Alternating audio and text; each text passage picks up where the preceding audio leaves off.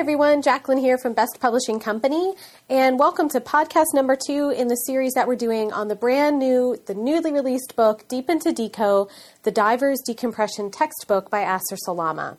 Now, if you missed podcast number one, I encourage you to go back and listen to it. It's on deep stops, and it has information that you're not going to want to miss. Today's topic is combined models, and this is excerpted from chapter 6 in the book, Deep into Deco. So without further ado, let's get started learning about combined models. As we've seen, dual phase or bubble models result in much deeper stops, whereas dissolved gas models produce longer, shallow stops. Some computer manufacturers employ combined models in an attempt to get the best of both types deep stops based on physical evidence, not just a mathematical layer like the gradient factors, and longer, shallower stops for increased safety based on models that have been in use for dozens of years. Shearwater runs the Bühlmann ZHL16 model with gradient factors concurrently with VPM-B to produce longer, shallower stops in what they call VPM-B GFS.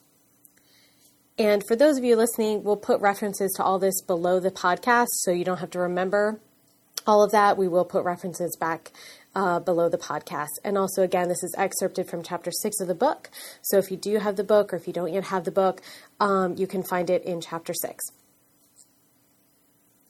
Other computer manufacturers go the other way around. They emulate a bubble model with an extra layer on top of the dissolved gas model they use. For example, UWATEC computers incorporate the ZH-L8 ADT MB algorithm.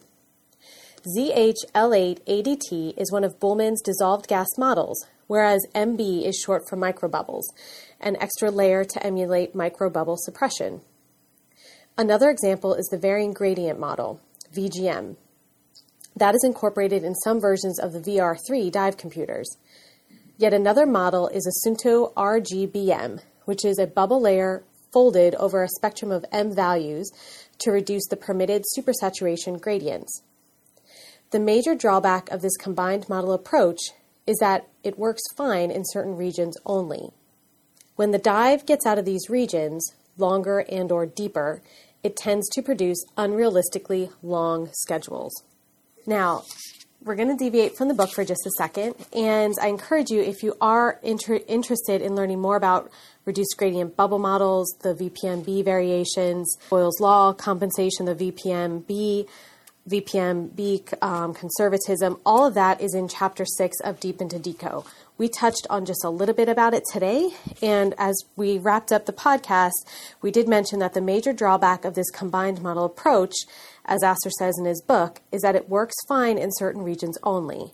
So remember, as Asser says in his book, when the dive gets out of these regions, when it gets longer and or deeper, it tends to produce unrealistically long schedules. So you can learn more about all this in chapter six of the book, Deep into Deco, which is all about dual phase and bubble models. We just touched on a bit of it here, but we do encourage you to check out that book. If you want more information, you can find it on our website at www.bestpub.com. That's bestpub.com, and that's short for Best Publishing, as the name of our company is Best Publishing Company. So, as always, thank you so much for listening today, and we look forward to seeing you on podcast three, where we're going to talk about conservatism. We'll talk to you soon.